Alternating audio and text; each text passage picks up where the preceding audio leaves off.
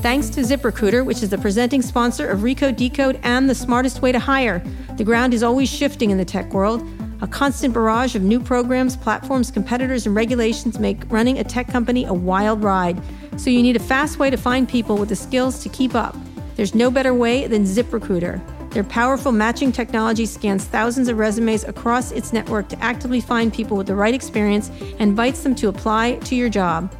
If you're hiring, it's time to get smart. Try ZipRecruiter for free right now at ziprecruiter.com slash decode. That's ziprecruiter.com slash decode. Hi, I'm Kara Swisher, editor at large at Recode. You may know me as someone who is always uncensored, but in my spare time, I talk tech, and you're listening to Recode Decode from the Vox Media Podcast Network. Today in the red chair is Adam Fisher. He's the author of a new oral history book called Valley of Genius The Uncensored History of Silicon Valley, as told to me by the hackers, founders, and freaks who made it boom. He's also written for Wired, MIT Technology Review, and the New York Times Magazine. Adam, welcome to Recode Decode. Thank you. You've been working on this for a while. You contacted me how long ago? Five years ago. Five years ago, right. I thought that. I was like, oh, he's back. Um, so, why don't you talk a little bit about your background and then how you decided to do this? So I grew up in Silicon Valley. I grew up as a total geek. I right. played a lot of D and D. I programmed That's computers. Dungeons and Dragons for normal people. Go yes, I, I, programmed computers.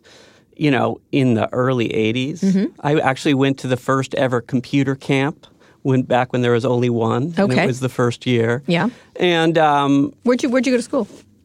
I went to school at Menlo. Menlo, so the the heart of the beast. Yeah. Yeah.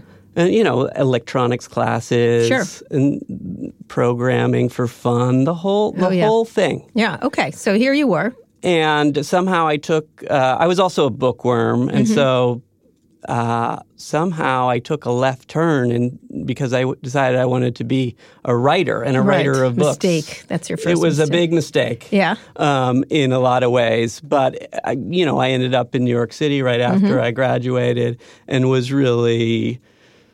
You know, just worked my way up through the kind of now collapsed magazine you know, yeah. s- journalism you system. worked your way to the bottom. Yeah, I worked my way to the bottom. Right. But I was really trained as as a journalist. You Right. know, New York Times, Esquire. Sure. And uh, ended up really uh, at Wired Mm-hmm. back in the kind of web boom and bust. Right. What was your most famous article? Oh my God. Come on, you have one. Everybody has one. Well, uh, you know, it was a story that I wrote um, for the New York Times Magazine that Mm-hmm. kind of unexpectedly, at least to me, landed on the cover. And that was my first. Mm-hmm. It was about? It was about Google. Mm-hmm. It was an adventure story. Uh, I went uh, with the Google Maps team on a trip down the Grand Canyon because they were putting the Grand Canyon inside of Street View. Right. And of course, they got lost. They got Yeah. lost Yeah. on the way, and uh, it was uh, you know that that um, that article got me noticed by kind of the book editors, and mm-hmm. and that led directly to this book. So why did you want to do? So you decided to do an oral history, meaning uh, I've seen I love oral histories. Like Vanity Fair does them all the time. Lots of magazines do them, where you go to the principals and then they tell stories essentially, and they're much, they're very readable most of the time. They so talk about why you decided to go this route rather than do a. I, I've interviewed people who've done histories of Silicon Valley, either very historical like academics, or you know, there's a million journalists who do like the history of Google, the history of Uber, even though I can't believe people are doing stories books on Uber right now. It's a Yeah. little early, but you know. And then there's long time histories like like Walter Isaacson does on Leonardo da Vinci or whoever. Um, so talk about why you want to do the oral history. I like the idea of it, but in print because a lot of people do. You know, we do this the podcast, but what was the thinking behind it? Yeah, the oral history is like a it's a very obscure form that I fell in love with when I was a magazine writer and editor. Uh, you know, I did an oral history of the space tourism, and I interviewed mm-hmm. every billionaire who went to the International Space Station. And I just said, okay, just tell me what you did on your summer Right, vacation. right. And they all have the same story. It's like, you know, I prepared, I went up, I went down, Right. you know, it was super cool. And then what you do is you take those transcripts and you cut them mm-hmm. just like you would cut film. Right, And you, you splice them together. So it's almost like it, it feels very much like watching a documentary. You Sure. have that you are there Right, kind absolutely. of feeling. And that's what I wanted to do. That came out really well. Mm-hmm. And that's what I wanted to do for Silicon Valley because I was just tired of everybody's take, on Silicon Valley. Jade takes Yeah, the quick take, the hot hot, take. take, It's just the it's just the the long take. death of journalism.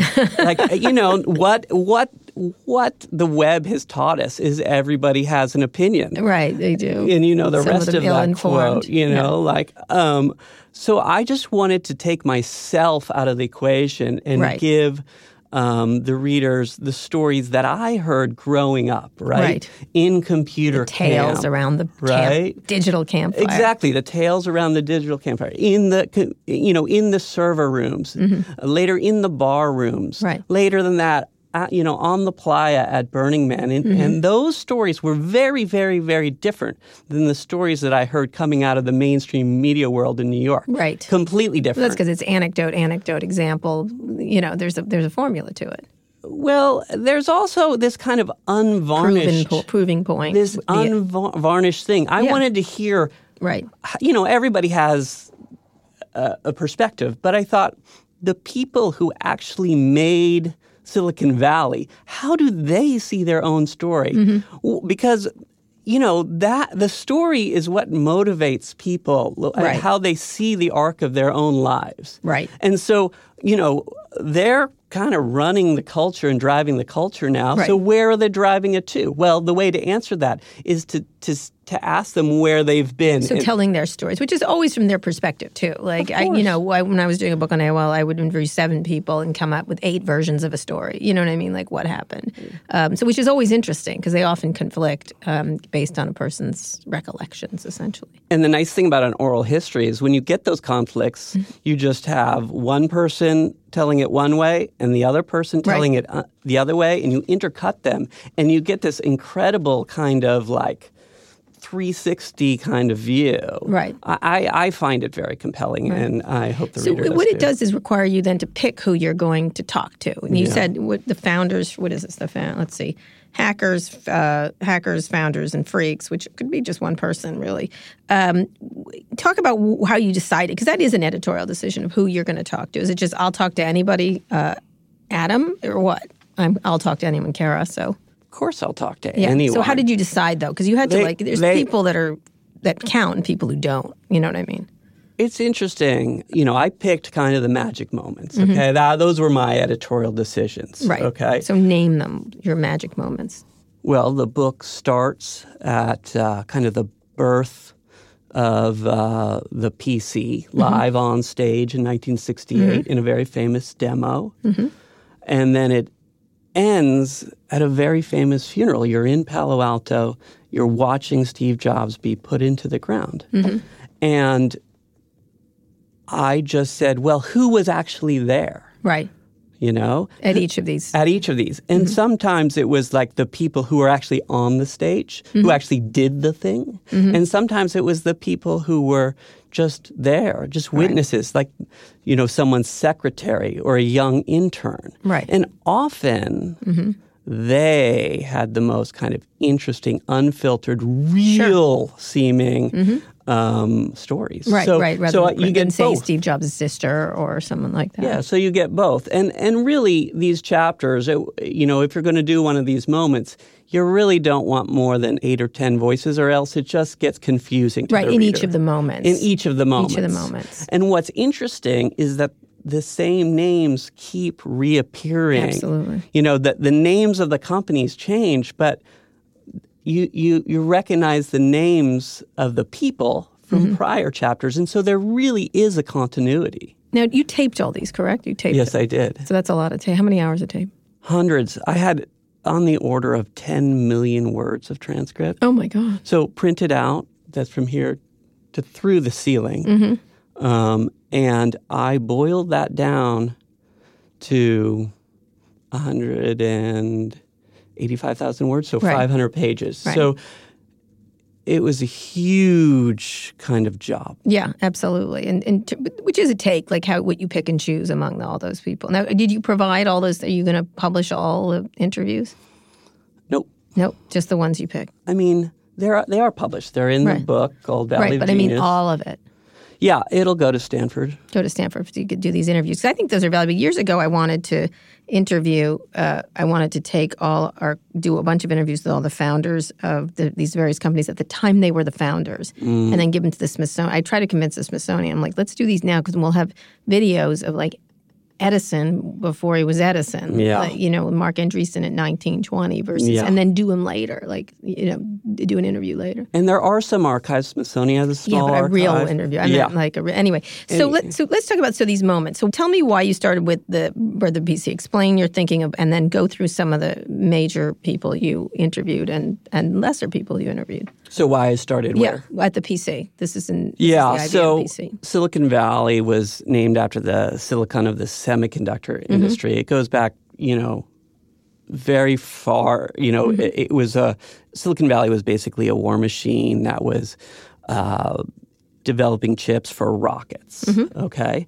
um, and that story has been really well told by Michael Malone and Mm-hmm. other- people. I wanted to do really the start of the modern Silicon Valley. So I started in 68 because this is really the prehistory of the PC revolution, where the, the microchip gets into the hands of kind of the people, if you were, where smart young kids figure out that, hey, they can actually build computers too. And you get Atari and you get Apple. And really, Atari is the first modern company with uh, a consumer product that's directly influencing the culture.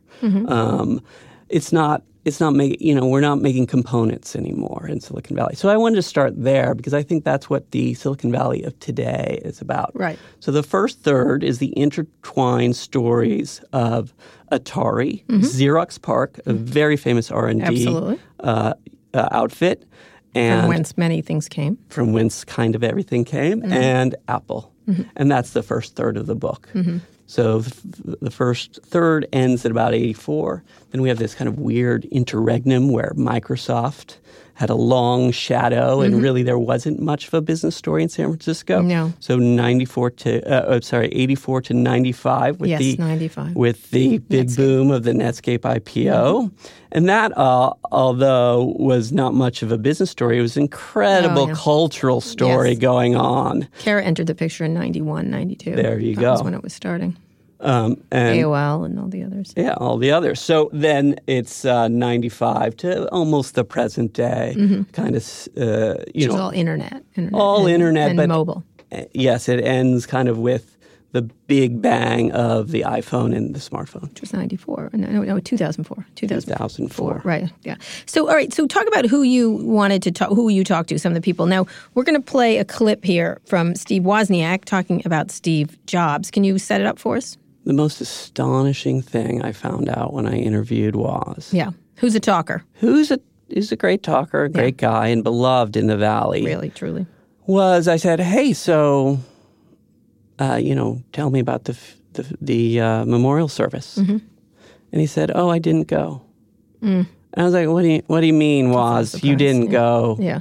You know, I was actually shocked. You Mm-hmm. you No. are not surprised. And he was like, oh, you know, I was on a plane to Europe, and I was like, my God, you know, like and and so um, I think that sets this quote up nicely, actually. All right. Let's play it. Look, I came up with the product that made Apple. Keep in mind, if Steve Jobs had started without me, where would he have gone? He tried to make four computers with millions of dollars in his life, and they all failed. The Apple III, for marketing reasons, and the Lisa, because Steve didn't understand costs. The Macintosh, which wasn't really a computer and was going to lead to big problems later on, and the NeXT. All right. So, that's not very kind.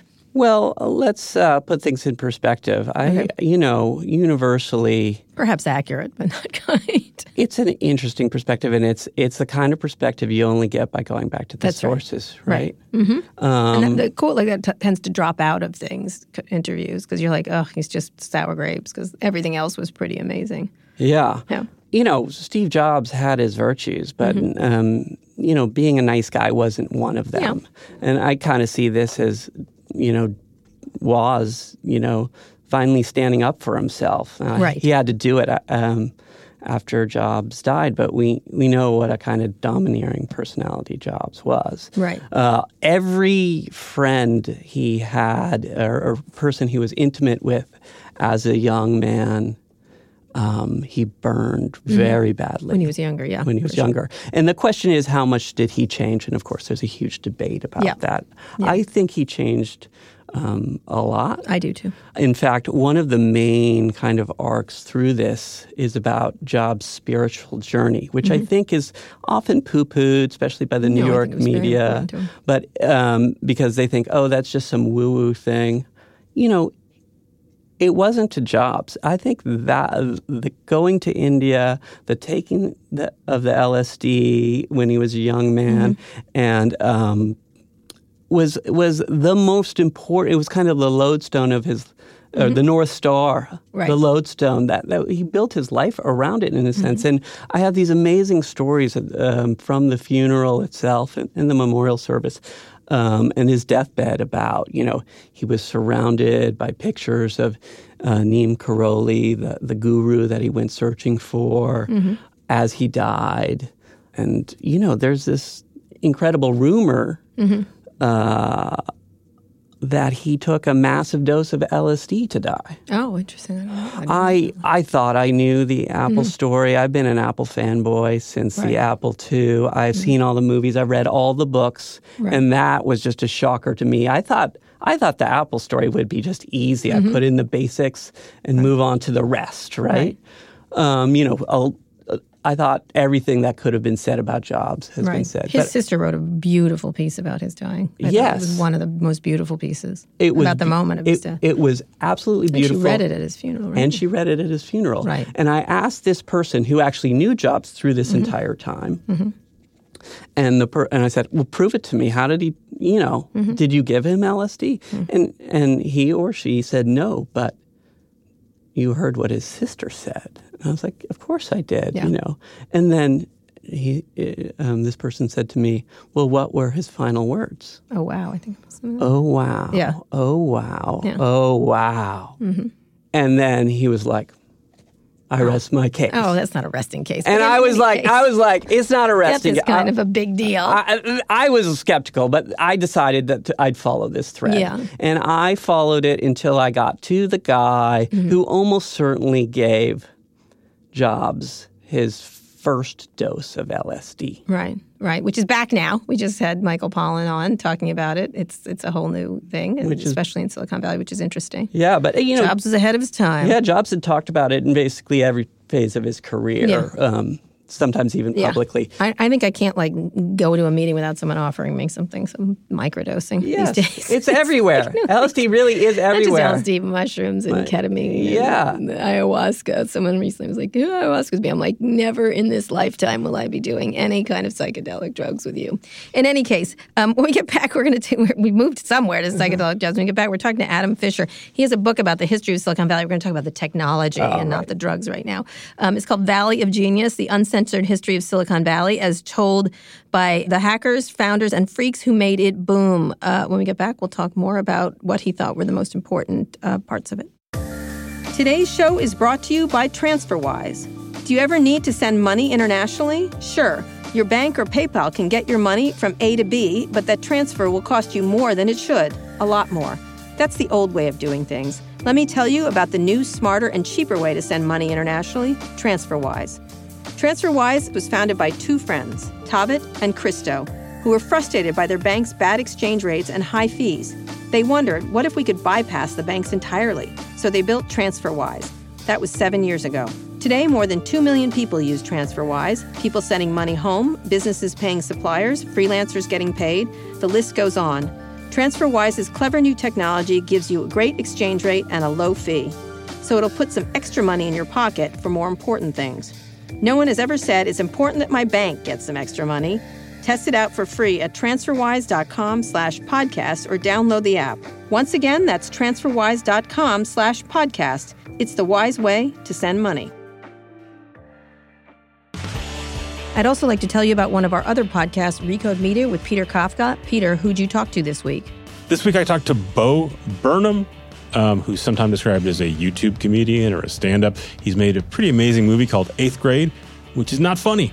Um, for the most part, it is about an eighth grade girl, and it is a sort of astonishing sort of presentation of what modern life is like for an eighth grader uh, in 2018. Um, you should go watch that movie, and then you should listen to me talk to Bo Burnham about it. Um, he's a pretty intense and trippy and smart guy.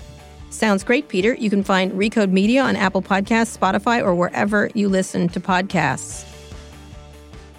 We're here with Adam Fisher. His new book is called Valley of Genius The Uncensored History of Silicon Valley, as told by the hackers, founders, and freaks who made it boom. And so the first part is about the, the birth of the PC, which was critical to everything. And that Yeah. includes a lot of Apple jobs, IBM, obviously. Talk about some of the people you encountered during those and what you thought were, were the most profound technology issues at the, during this time. In uh, this first yes, period, this first period, and then moving into the second. Well, you know, Alan Kay really is a genius. It's called Valley of Genius, and everybody's super high IQ I talked to, but uh, you know, I was blown away by Alan, Alan Kay. Was critical. Was critical, and Explain who he was and why. so Alan Kay is interesting. He is a technologist, and he was. Um, he wasn't technically the head, but he was one of the main guys of at Xerox PARC, which was the main R and D shop in the valley Right. back in the day. Right. And he wanted to build um, a computer for kids. And um, at the time, computers were, well, they were just out of the punch card era. So they were in the command line thing. So he said, no, what you need is pictures, uh, uh, a graphical user interface.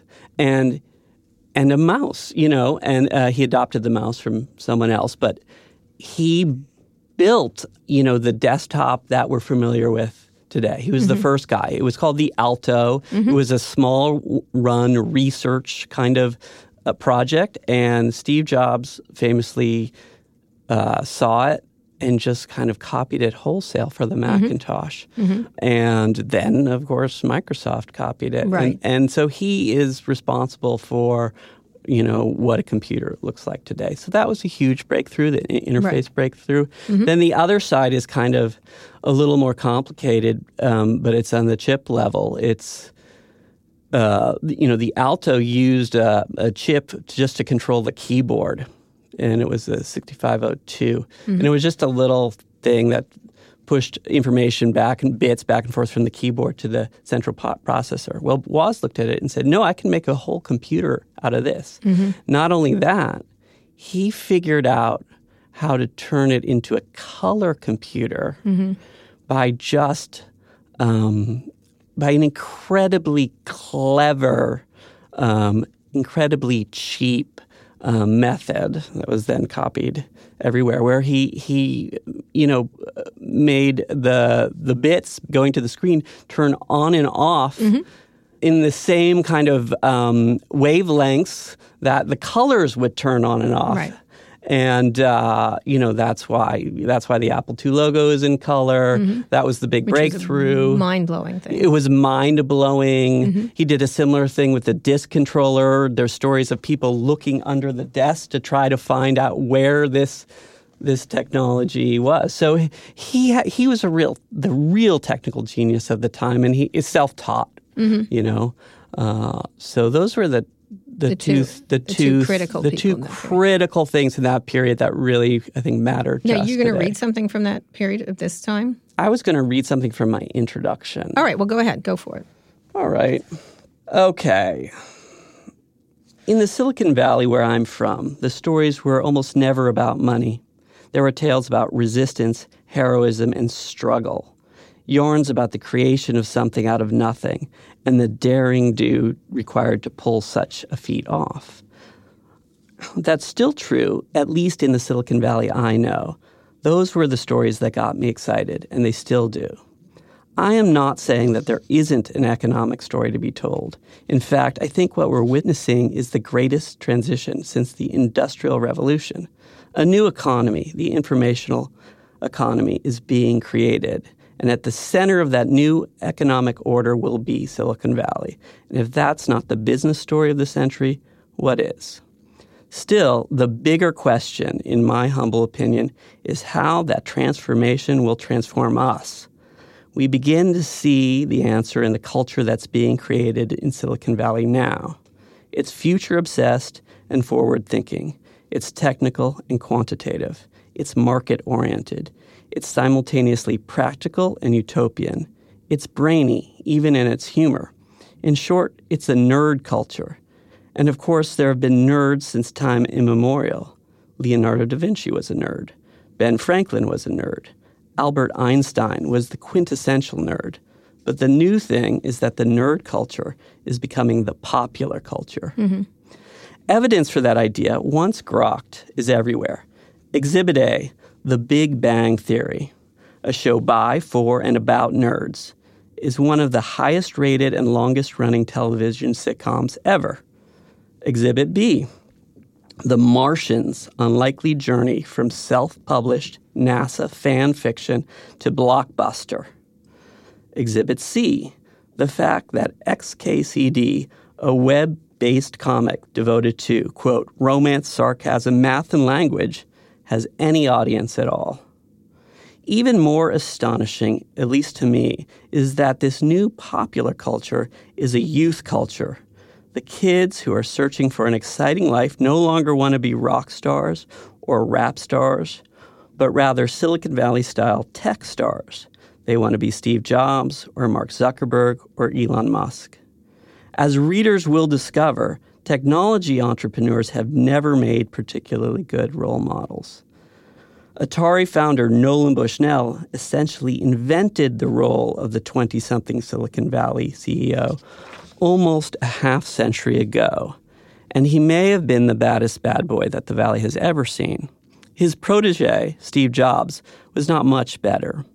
At the same time, this new nerd culture is the best possible news for our collective future, given the awesome challenges ahead.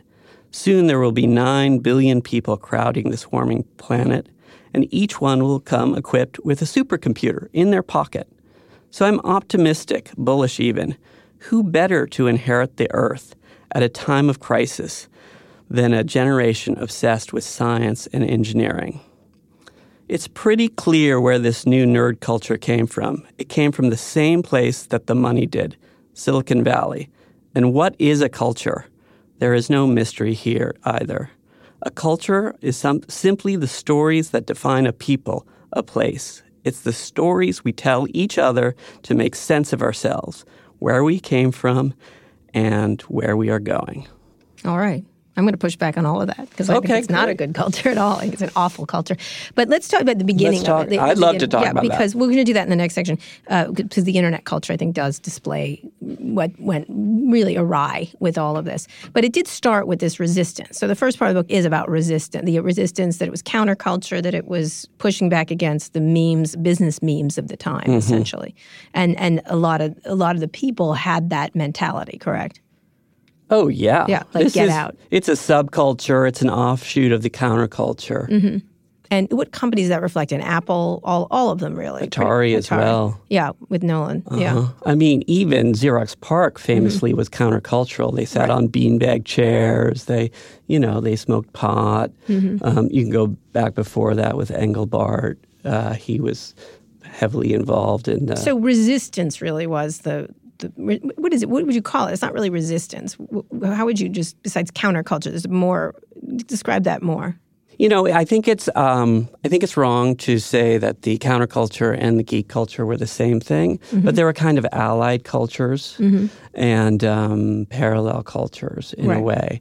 So they just had a different idea of you know how the world was changing and how to change the world. Right. And then how, how did that manifest? What do you think the key inventions that came up for, during this early period? Well, clearly it's the personal computer. Mm-hmm. There was a revolution that started in 68 it's the opening scene of the book, where Doug Engelbart famously showed a computer where you could type on it. Mm-hmm. That meant that the computer was waiting for the person. Mm-hmm. It was considered an outrageous waste of resources mm-hmm. just to wait for someone to press return. Right. But Doug Engelbart said, no, no, these, this is how it should be. Computers should be servants of humans, mm-hmm. which was the concept. Which, which was a new concept right. at that point. Yeah, at that point, absolutely. And then let's go through the Microsoft period really quickly. So they, so this happened. Everyone, it was a huge boom. Apple was ascended, and then it wasn't, and Microsoft was. What happened there from your your your? Uh, So this is a history of Silicon Valley, um, and so Microsoft is not a Silicon Right. Valley company. no, it's in Seattle. Yes. Um, so what happened um, in that period was the rise of the cyber culture. Okay, and that is this kind of imagined connection between the psychedelic culture, which was really getting long in the tooth, mm-hmm. and this new geek culture, um, which the kind of psychedelic culture kind of discovered and adopted. Mm-hmm. And, you know, there's a number, we can talk about the well, we can talk about Wired, but I mm-hmm. think the best way to talk about it is through an almost forgotten company called VPL, which was Jaron Lanier's virtual Jaron reality has a new book out too. Yes, Jaron Lanier's virtual reality company. Mm-hmm. And, um, you know, it was literally built on a kitchen table. They had the computers running in his fridge to keep them cool. Mm-hmm. And they built this system, which they thought actually would be a new graphical user interface for programming. Mm-hmm. Like beyond the desktop, well, you'd have a room that you're actually inside. You don't Mm-hmm. just have a little hand that you point with that you know, you actually point with your real hand, um, and you'd have these goggles and gloves, everything we're familiar with. And people stepped in there and they said, "Oh, this this is not a programming. This is not an interface. This is a new reality. This is."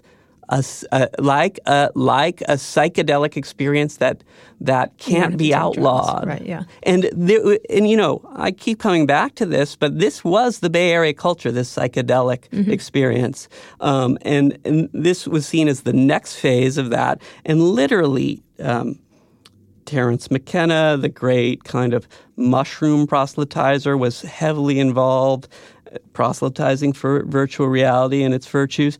Um, Timothy Leary was kind of best friends at the time with Jaron Lanier. He um, and was always, you know, talking about virtual reality and became a tiny little VR kind of entrepreneur hi- himself. And of course, this all was preposterous and it collapsed. But it catalyzed, you know, this thing called the the techno culture, which mm-hmm. was, you know, picked up by Mondo 2000 and then kind of turned into a, a, more palatable national type culture by Wired. And then I think, you know, we're seeing the technoculture kind of writ large today. But, mm-hmm. but the origins was in this so-called fallow period. Right. And that's that's what this middle period uh, in Silicon Valley Right. and in this book is about. Right. Had, had they seen something gone awry, or it was just the next thing they were invented with the first part of the. It was the awakening to uh, of the geeks to Mm-hmm. the fact that what they created is not a bunch of tools like Stewart Brand Mm-hmm. Right. kind of wanted, Right. But really, that they created that those, those tools um, that they created created them, Mm-hmm. right? So there was this weird feedback loop. The the most obvious is uh, desktop publishing, which came right out of the Macintosh, Right. right? So with des- desktop publishing, you could create something that looked like a mainstream magazine. And you could manipulate pictures and you know Move them around. move them around, and you could create something that looked very slick. It wasn't this like kind of bricolage, this mm-hmm. like mm-hmm. collage type thing that maybe the Whole Earth catalog had. Mm-hmm. And so they imagined this kind of s- cyberspace techno culture that they took right out of s- science fiction and their kind of, you know, drug fueled imaginations and then made it real by making a magazine about it. Mondo, you know? And then everybody said, oh, yeah, that's who I am. And they started like being that. And Right. so it literally created itself. Right. And that's what the techno culture is. This is the moment when the technology starts driving the culture. Right. And that's, we're seeing kind of. Uh, All right. When we get back, now. we're going to talk about where we are now, and Yeah. we're going to re we're going to listen to. Um, um, it, it sort of was this more go go culture with the internet and the money and everything else. Oh we'll my talk. God. That we'll play a clip from Biz Stone about startup funding and the internet part. We're here with Adam Fisher, the author of Valley of Genius. We're going to take another break now, and we'll be back in a second. Today's show is brought to you by ExpressVPN. With the recent news about online security breaches, it's hard not to worry about where my data goes. Making an online purchase or simply accessing your email could put your private information at risk. You're being tracked online by social media sites, marketing companies, and your mobile or internet provider. Not only can they record your browsing history, but they often sell it to other corporations who want to profit from your information. That's why I decided to take my privacy back by using ExpressVPN. ExpressVPN has easy to use apps that run seamlessly in the background of my computer, phone, and tablet. Turning on ExpressVPN protection takes just one click. ExpressVPN secures and anonymizes your internet browsing by encrypting your data and hiding your public IP address. Protecting yourself with ExpressVPN costs less than $7 per month. ExpressVPN is rated the number one VPN service by TechRadar and comes with a 30 day money back guarantee. So if you ever use public Wi Fi and want to keep hackers and spies from seeing your data, ExpressVPN is the solution.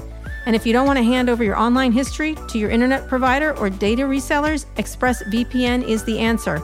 Protect your online activity today and find out how you can get three free months at expressvpn.com slash decode. That's E E-X-P-R-E-S-S-V-P-N dot com slash decode for three months free with a one-year package. Visit expressvpn.com slash decode to learn more. I'd also like to tell you about my other podcast, Too Embarrassed to Ask. Every week we answer your questions about consumer tech and the week's news. This week I talked to Christo Wilson and David Choffnes from Northeastern University. Christo and Dave, what did we talk about? Well, we discussed that most apps aren't watching you, but there's a couple that are actually just recording everything and sending it to third parties. You have the fear that your app is listening to you all the time or that it's watching you via the camera. We can't say that's true for most apps, but we did find some other behavior in terms of them watching what you do on the screen that, in some sense, might be even more dangerous. Yes, these are two professors who largely debunk the conspiracy theory online. that Your phone is always listening to you for ad purposes. Anyway, you can find Too Embarrassed to Ask on Apple Podcasts, Spotify, or wherever you listen to podcasts. That's Too Embarrassed to Ask. See you there. We're here with Adam Fisher. He's written an oral history of Silicon Valley called The Valley of Genius, the uncensored history of Silicon Valley. Um, so, talk about uh, where we, how we got to here now. Um, because I, I, you know, you would say that this. So we had this technoculture that everyone started to pay attention to, but I think it, they really started to pay attention when the money showed up, The money is The mo- everything. which was the internet.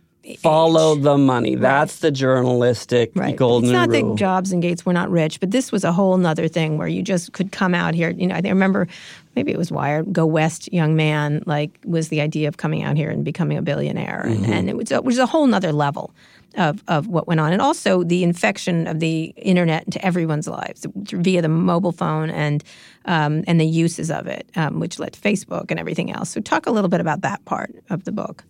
Well, I mean, virtually every figure I talked to talked about the money and its its kind of pernicious Corrosive effects. corrosive effects and and we're all they were all worried to a person that um, the money culture would overwhelm this kind of uh, creator m- maker culture that is Right. Mm-hmm. at the core of Silicon Valley. Silicon Valley still actually makes things, but um, less and less. I mean, you know, we had an economy that was based on making things, first making chips and then um, computers and then making bits of software.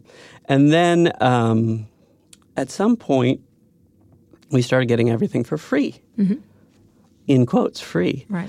And it stopped being an economy that made things. It became an economy where people made money by extracting things, by mining da- data. So Right. it, beca- it flipped from a making economy to an extraction economy. And we have all the dysfunction that uh, you would see in um, you know, in a mining site in the third world, you know, the mining economies, um, extraction economies are kind of corrupt economies because you know, one person or one company ends up controlling everything. Which is where we are. Which is kind of where we're headed. I mean, I, I do think the history of Silicon Valley shows that there's always some young, idealistic people somewhere who are railing against the machine. Mm-hmm.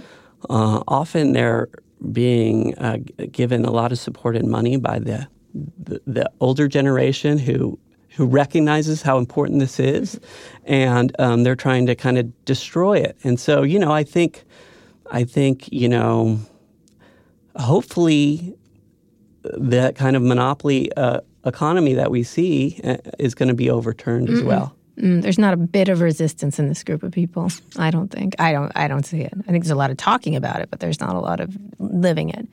Um, I, some of this earlier stuff I think was bullshit too. By the way, it was like just like any counterculture thing. It's it's very twee and it's, can, you know what I mean? Like it's change and it's a lot about middle class white kids like raging in some way. But here, I don't see any commitment to real social justice or change or anything else.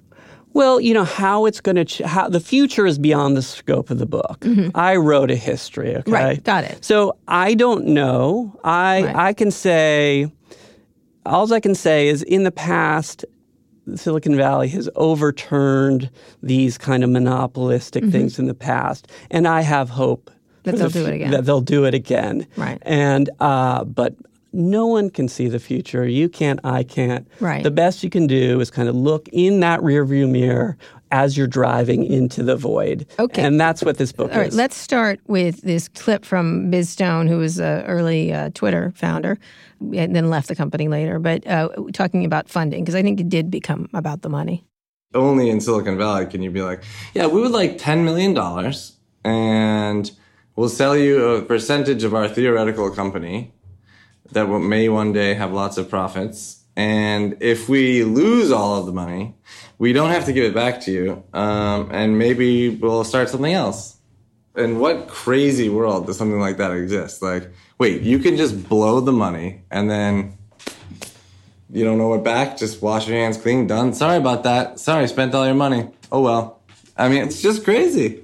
And not only that, here's here's another scenario. Here's what some people do. They say we need twenty five million dollars, but you know, just so we can stay focused, my co-founder and I each need three million dollars of that money and and in our bank accounts, so that we don't have to you know worry about bills and that we can really focus. Okay.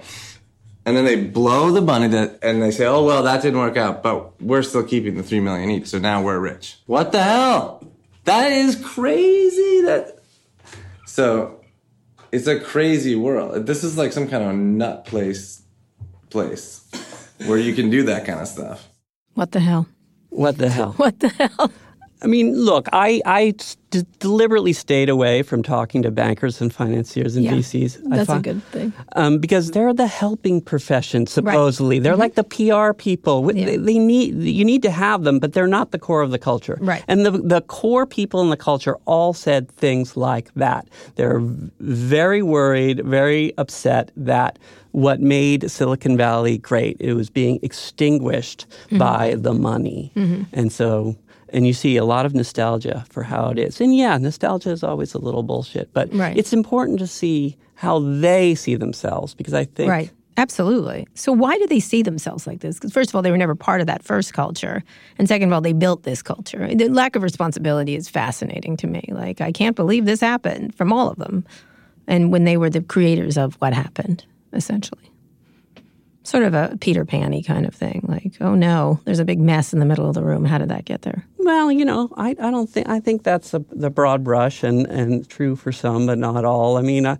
the well, guy. Talk about who you thought was really interesting in this period. Well, I think Ev Williams is really interesting. You Certainly. know, he's he the, one of the founders of Twitter, also. Yeah, and Twitter, you know, it made a huge mess.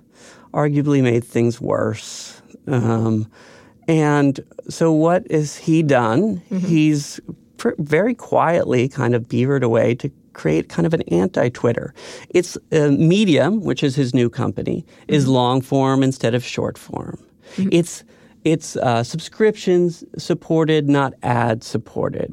It actually has curation. It actually pays writers. Instead of just a like, a single like, there's like a, a clapping system where it can be metered and presumably monetized, i.e., uh, you know, you give people who You like money. you know, you give those people money. And so, is it as big as Twitter? No. But is he uh, trying to fix? Is he in version 2.0 the problems that were created by social media 1.0? I- I think he is, and I think he's sincere about it. Mm-hmm. Other people, I think, might be less sincere, but it's still so early in this this game. So where do you this started? Where are you putting this era started? Was is, would be Netscape, right? Marc Andreessen, Netscape. The, the this new money Yeah. area, uh, absolutely Netscape. But of course, there have been ups and downs and booms and busts, as you well know. Right, 2001. 2001, boom. 2009. Yeah. Yeah, Yeah. And then how important is Facebook in this equation, in this section? Or is that, I have a chapter on Facebook. So I, talk about that. I have two chapters on Google. So So talk about both those two companies. They're, they're pretty much the most important companies, have been the most important companies. Apple has continued throughout to remain a powerful and important company, but really the tone was set by Google and then continued by Facebook. So Facebook, the most interesting thing I came across was this patent that uh, supposed to exist, uh, and it, they they I was told they were they patented a keg very early on, and I was like, and it had a system where if you went to the keg and poured yourself a beer, it would say, "Hey." Adam, it'd say to all the, the people around, send a message, hey, Adam Fisher is at the keg. Why don't you join him? Mm-hmm. And I was fascinated by this, uh, not because of the technology, mm-hmm. although it may be the, re- the start of their face recognition technology, mm-hmm. actually. But I was fascinated that this, this tiny little startup was building kegs instead of a social media platform. Why was that? So I started asking around.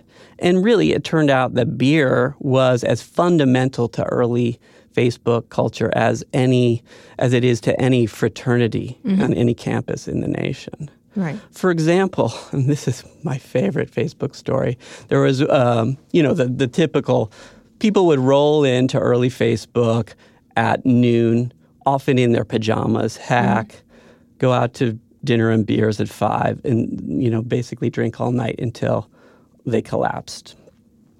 But there was one guy who was tasked with getting to the um, door at 9 a.m. every morning. And that's because these guys who could build a social, hackers, all of them, um, these guys couldn't figure out how to reprogram the automatic lock on the door.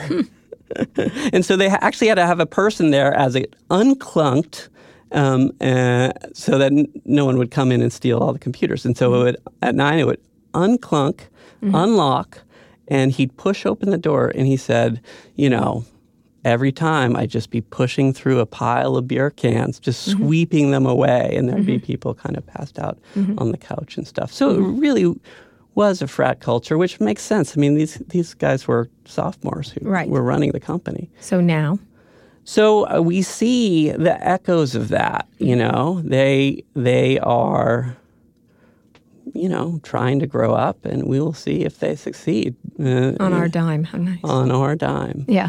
That said, all these companies' early days were pretty wild. I mean, the the big surprise really is that um, you know uh, how much fun people were having. Mm-hmm. You know, and these are basically kids in the act of creation. Right.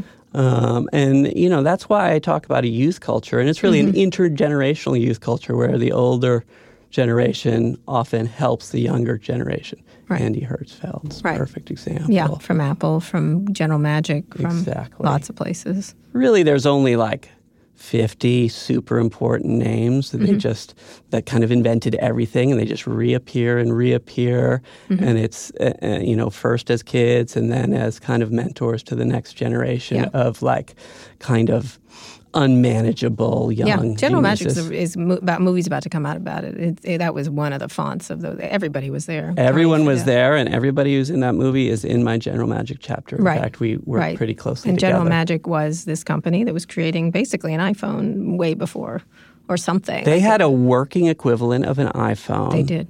in '95, I think Yep. it was. All the concepts were there. I have it in my garage. I do too. And you know, if you look at it, it, it actually has Everything. the same pixel si- resolution. It has the the same same thing. Mm-hmm. same, um, keyboard on screen. The- Yeah.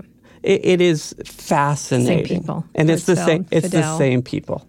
Well, Meteor was there. Yeah. there was a, um, there was a lot of who started eBay. So let's finish up talking about Google. Let's finish up. So how how important from your perspective did they? They also they created the great wealth. The I think that was the first company that really, They pulled us out of that trough that we fell into after Mm-hmm. Which was started in the trough, yeah. yeah, it was started, and that one of their great advantages in retrospect that they could just hire everybody for Mm-hmm.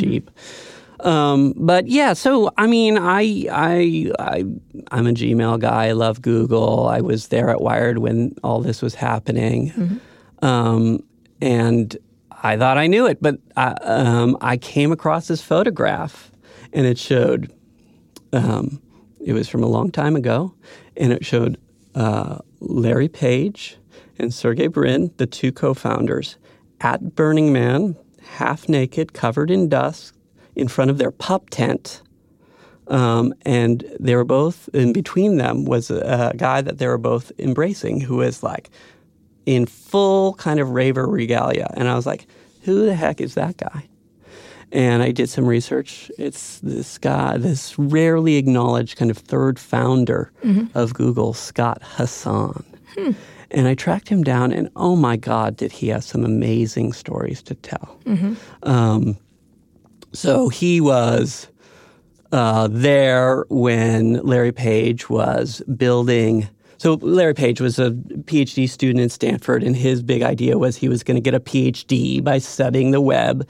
But in in order to study the web, he had to capture the web, right? He had to download the whole thing. You could you could still kind of do that back then. So he wrote this piece of code called the Spider, which which would suck it all down into a stack of hard drives in his uh, in his like grad student office, and um, the code he wrote, in Scott Hassan's estimation, was absolutely pathetic because it was yes downloading the web, but it was downloading it slower than the web itself was expanding. So by definition, he'd never catch up. he would never catch up. And so, just as kind of an exploit or a joke, Hassan broke into the office one over one weekend, uh, threw out all of Larry's code, and wrote the program his own way. And it was many, many thousands of times faster, and uh, you know allowed Larry to download it and then make his great uh, kind of breakthrough page rank. Um, and then it was Scott Hassan, in Scott's telling at least, which is in the book, um, that was the guy who said, let's make a search engine. And, and Larry and Sergey were like, no, no, it's too hard. It's not research. And he was like, no, it's easy. I've done it before. And he and Sergey actually, you know, were the ones who turned it into a search engine. Where is Scott Hassan? So Scott, the reason we don't know much about him mm-hmm. is he got kind of tired, uh, I think, waiting around for those guys to start a company, mm-hmm. and he went off when the web boom was really booming, and he made something like twenty million dollars in eighteen months, mm-hmm. and I think. Then kind of came back and met those guys at Burning Man. And I, you know, I think that may have been the inspiration for Larry and Sergey to go try to make their own company. Um, so, you know, he Scott Hassan is a billionaire. He's like an investor on, entrepreneur, but he's he's his big thing is robots, and he, you know, curing death and colonizing Mars and selling I'm not even gonna Mars. and-. You know, like he is just oh, the most kind of like Silicon Valley character I I came across. Well, perfect. Um, so, last conclusion of this. What, what what did you come away with? You're hopeful, obviously. You think I, I'm hopeful, and I'm I'm not. Ho- you know, the the money story and the business story I find super depressing. Mm-hmm. You're this is your yeah. Gruel that you have to eat every day.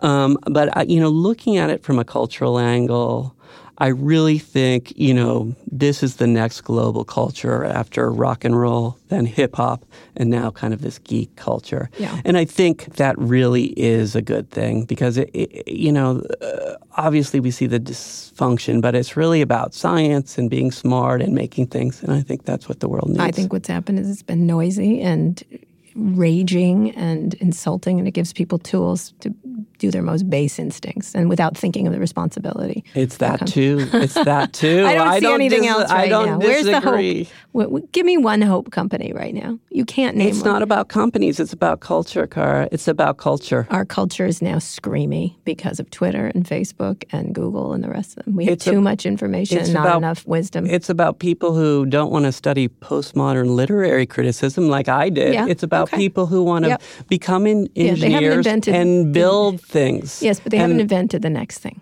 They haven't invented the thing that's beautiful. They've invented all the things that are ugly. They've been used, the tools have been used for ugliness more than they've been used for beauty. Although I like Chrissy Teigen, she's very funny. you know what I mean? Like otherwise. In any case, we're going to disagree on that. But it was great talking to you. I'm sorry to leave it, Adam. I like your hopefulness, but I think these are incredibly uh, uh, immature young men, uh, and even when they're old. Lots of women in this book. Yes, are- they're good. Okay, name me one. That's right. One one important woman in this in this culture or person of color. Um, I'm sorry to be remiss. do you know. David Levitt? Yes. Person of color. Yeah. He's incredibly Yeah. interesting and important Absolutely. and represents all that's good and, and is I building agree. interesting stuff. Yep, I would agree. I think Brenda Laurel is uh, the Explain hope- who she is. hopelessly overlooked. Brenda Laurel, so interesting. She has a theater background. She was a researcher at Atari Research, Mm-hmm. which basically laid down all the kind of multimedia and even virtual reality Mm-hmm. um, stuff we have uh, see today. And um, she, uh, you know, she she then did a couple companies and and retreated into academia, but. You know, those are those are that's kind of my fam- favorite woman in the book. Do you think women and people of color have been overlooked in this valley of genius? You know what? It's interesting. Um, I think, you know, as you know, um, and there was a recent book about this, you know, women were so- the software side of the technical culture for decades. And then they got pushed out. And okay, so why did they get pushed out? It was something about the gaming culture. Weirdly, the first video game that, you know, the first real successful video game was Pong was a two-person game in bars. It was really like how you meet Mm-hmm. Right. the opposite sex. You Right. know, it was about interaction and it was really about men and women kind of equally, you Mm-hmm. know. And somehow the video game culture just went down this adolescent hole Mm-hmm. and created a lot of this dysfunction we see and kind of pushed out um, the the the women because you know games are kind of the gateway drugs to computer science Right, and then into You're, into that's a very Silicon good, that's a very Valley. prescient thing to say. And I do think so. I do think it's changing, not fast. Robotics have a lot of women, and it's interesting. I've noticed. uh, Yeah. in robotics, certain areas. It's it's not AI, but robotics. Yes, AI Automation. seems to be very Chinese, you know. So, um, you know, in an ethnic sense, I think Silicon Valley is a, a remarkable melting pot. Absolutely. Um, and and I think that there are way more women than you would think in the history of Silicon Valley uh, that are important. I, you know, Carol Bartz is another overlooked person, perhaps because her politics are on the wrong side right now. But you know, I I have hope. I, I but yes. To your point, there's absolutely not enough, and there hasn't been enough for a long time. Yeah. And I'm glad it's at the top of the agenda to change that. Well, we'll see. All right, Adam, this is great talking to you. The book is called Valley of Genius The Uncensored History of Silicon Valley. It is an oral history. I urge you to read it. Uh, and thanks for coming on the show. If you enjoyed the interview as much as I did, be sure to subscribe to the show. You can find more episodes of Recode Decode on Apple Podcasts, Spotify, or wherever you listen to podcasts, or just visit recode.net slash podcast for more. If you have a minute, please leave us a review on Apple Podcasts and tell other people about the show. This helps us discover great interviews like this one. Now that you're done with this, you should check out our other podcasts, Too Embarrassed to Ask and Recode Media with Peter Kafka. You can find those shows wherever you found this one. Thanks for listening to this episode of Recode Decode. Thanks to our editor, Joel Robbie, and our producer, Eric Johnson. I'll be back here on Wednesday. Tune in then.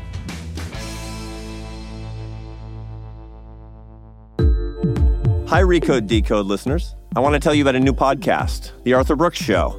That's me, Arthur Brooks, and I'm president of the American Enterprise Institute. I'm making a new podcast with Vox Media. Now, as president of AEI, that's a Washington think tank, I see bitter disagreement all the time, and it's terrible. We need some way to disagree, not less, but better. So, this is a series that looks at the art of disagreement. The first episode is out July 12th. Find it on Apple Podcasts or wherever you listen to your podcasts. And most of all, subscribe right now